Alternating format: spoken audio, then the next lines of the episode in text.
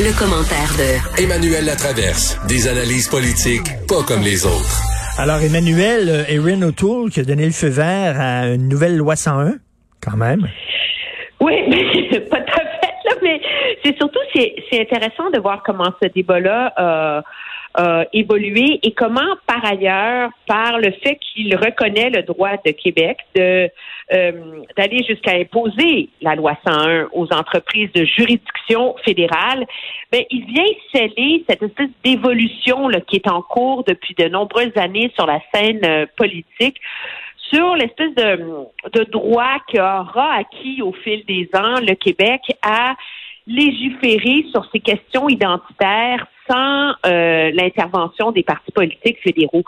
C'est comme si on a eu le début de ça avec le débat sur la loi 21 et le port des signes religieux. Mmh. Et là, il y a le même phénomène qui se traduit finalement sur la question des modifications que le gouvernement Legault s'apprête à faire à la Charte de la langue française au Québec. Le Parti conservateur n'est pas le seul.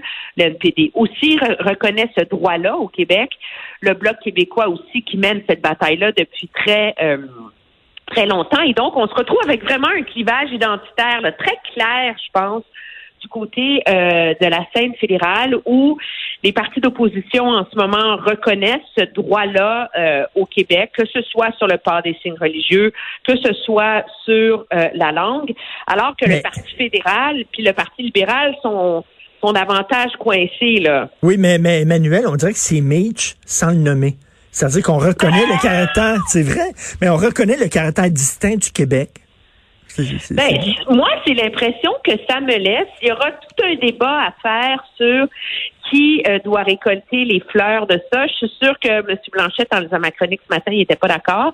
Parce que le Bloc québécois va dire que c'est grâce à eux et aux pressions que eux imposent dans un contexte électoral que le NPD, le Parti conservateur, se rallient derrière cette idée-là de reconnaître ce droit-là au Québec. Ça joue certainement, mais moi, je me demande s'il n'y a pas d'autres facteurs aussi. La reconnaissance par le gouvernement Harper de la nation québécoise en 2006, à l'époque, ce n'était que symbolique, il ne faut pas se leurrer, mais ça marquait un début d'ouverture dans l'esprit de l'establishment conservateur sur le fait que ce parti-là devait reconnaître le statut officiel du Québec. À l'époque, M. Harper avait donné un siège au Québec à l'UNESCO. Il avait voulu légiférer le droit du fédéral de dépenser, puis finalement, on n'y est jamais allé parce que c'était trop compliqué, puis ça menait à rien. Mais l'ouverture date de là. Et je pense que du côté du NPD, la vague orange de Jack Layton en 2011, même si elle n'aura été qu'éphémère, a scellé cette espèce d'obligation du NPD de reconnaître l'identité particulière du Québec. Mais ça, c'est là, toujours... Ça vient 30 ans plus tard avec ça, là. Mais il y a toujours un piège dans le cas de M. O'Toole, c'est qu'en faisant ça, tu peux t'aliéner une partie de ton électorat de l'Ouest canadien, non? Je pense que ça n'a pas eu lieu... En ce moment, on l'a vu sur la question du port du voile et des signes religieux. Il ne s'est pas aliéné son électorat traditionnel là-dessus. Pourquoi? Parce que je pense que c'est comme acquis que sur un enjeu comme celui-ci, les conservateurs ont acquis le fait qu'il faut trouver une façon de gagner des sièges au Québec. Et donc, on est prêt à avaler cette pilule empoisonnée, si tu veux. Même si ça met mal à l'aise, même si on n'est pas d'accord, pour reconnaître ça. Et je pense que c'est là que tu as raison et que les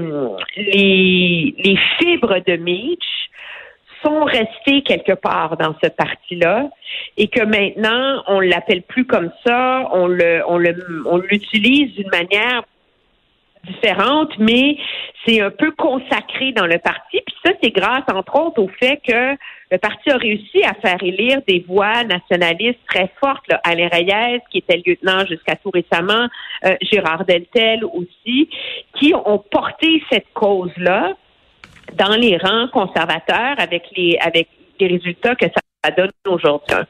Ce qui est bien compliqué, moi, je pense, la tâche du Parti libéral maintenant dans ces dossiers-là. Là. Qui est comme isolé, on dirait.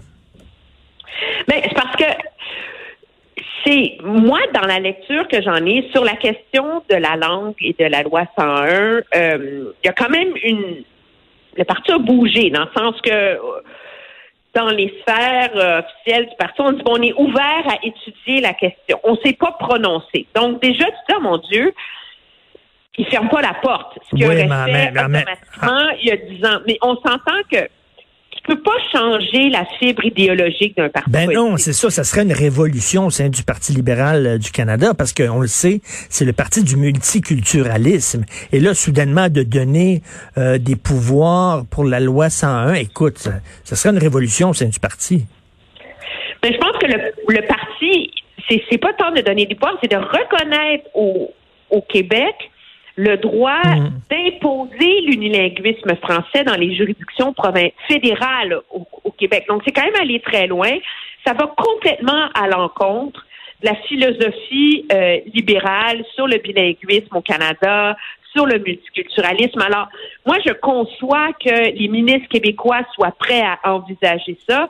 Est-ce qu'ils seraient capables de faire atterrir ce consensus-là au sein du reste du Conseil des ministres et du reste du cabinet? C'est une autre chose. Mais c'est sûr qu'on le voit dans la prochaine campagne électorale, donc, si elle a lieu, surtout si elle a lieu à l'automne, au printemps prochain, les enjeux identitaires québécois vont revenir sur la scène fédérale, tout comme on l'a vu avec la question de la loi 21 lors de la dernière campagne en 2019. Fait que c'est un peu comme un Back to the Future, là, tu sais, on s'apprête à rejouer dans le même film, dans le cadre duquel c'est sûr que le parti, que le Bloc québécois va essayer de se faire du capital politique là-dessus. Là. Rentrée parlementaire à Québec, cet après-midi, le PQ dépose une motion parce qu'ils veulent une commission d'enquête sur la gestion de la crise par le gouvernement Legault. T'en penses quoi de ça? Est-ce que c'est le bon moment pour la... Moi, je pense qu'à un moment donné, il va falloir la faire, cette commission d'enquête-là. Je comprends qu'il y a une enquête du protecteur citoyen, qu'il y a un axe précis, qu'il y a une enquête de la commissaire à la santé, mais la réalité, dans ma lecture, c'est qu'en ce moment, le gouvernement Legault est un peu en sursis, malgré les ratés tragiques du printemps dernier. Il a réussi à garder la confiance d'une bonne partie de l'électorat, mais qui voit venir les défis de l'automne de manière beaucoup plus sceptique, parce que là, de un, c'est plus juste Montréal puis la Montérégie. C'est les régions qui sont touchées, donc ça, c'est le cœur de l'électorat caquiste. On met les écoles là-dedans. On n'a plus les moyens de refermer l'économie pour des raisons financières, mais pour des raisons sociales, psychologiques, etc. Et donc, il faudrait comprendre, à un moment donné, comment ça se fait que nos autorités se sont tellement trompées. Moi, j'en reviens toujours à l'idée, puis on a passé le mois de janvier, le mois de février, à nous, les médias, répéter ce qu'on nous assurait les autorités de la santé au Canada et au Québec, à l'effet que fallait pas s'inquiéter, que le Québec était prêt, qu'il fallait être fou avec la peur du virus, qu'il fallait pas changer nos habitudes de vie, il fallait juste se laver les mains, puis on serait correct, que ce n'était pas une grave menace. Tellement qu'il ne faut pas l'oublier, là, M. Legault a déposé un budget le 10 mars. Là. Il était au courant. M. Arruda, à cette date-là, avait tiré la sonnette d'alarme. Il n'y avait pas un mot là-dessus dans le budget. Le gouvernement l'a minimisé jusqu'à la dernière minute. Alors, il y a eu un faux sentiment de sécurité. Puis l'idée, c'est pas de dire... Il y a des questions à se poser, mais est-ce que ça vient? Pourquoi? Comment? C'est essentiel de se poser ces questions-là. Est-ce que c'est trop tôt? Parce qu'on est dedans. Ben, c'est ça. Est-ce qu'il est trop tôt? Peut-être, moi, je pense, parce qu'on est encore dedans. Est-ce qu'il faut attendre encore quelques mois avant de le faire? Mais je pense qu'on ne peut pas faire l'économie de cet examen-là. D'autant plus que, tu as vu, hier a été rendu public un rapport assassin mis sur pied par un groupe spécial d'experts sur l'état de la préparation mondiale à la pandémie. C'est un groupe qui relève non seulement de l'OMS, mais de la Banque mondiale, qui a fait valoir que la planète n'a tiré aucune leçon de la dernière année, qu'on n'est pas plus prêt à affronter la prochaine pandémie qu'on était prêt à affronter la première.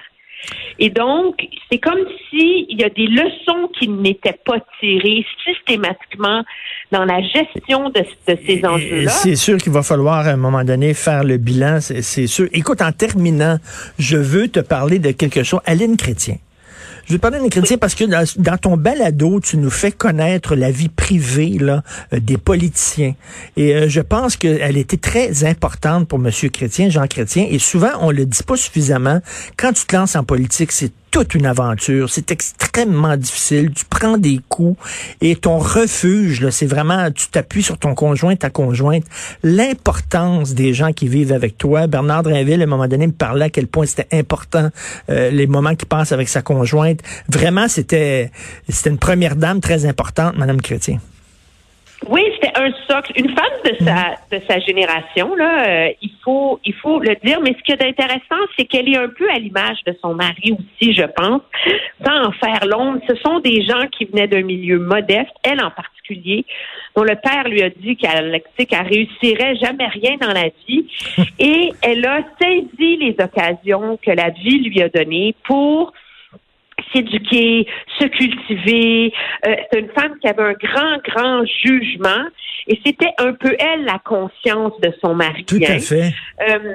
Dans les bons et les mauvais côtés, elle était son espèce de guide moral, je pense. Et elle a joué des rôles importants. C'est quand même elle qui l'a convaincu de se présenter, de se lancer en campagne électorale en 2000 parce que Paul Martin poussait trop pour chasser son mari du pouvoir. Là. Et quand M.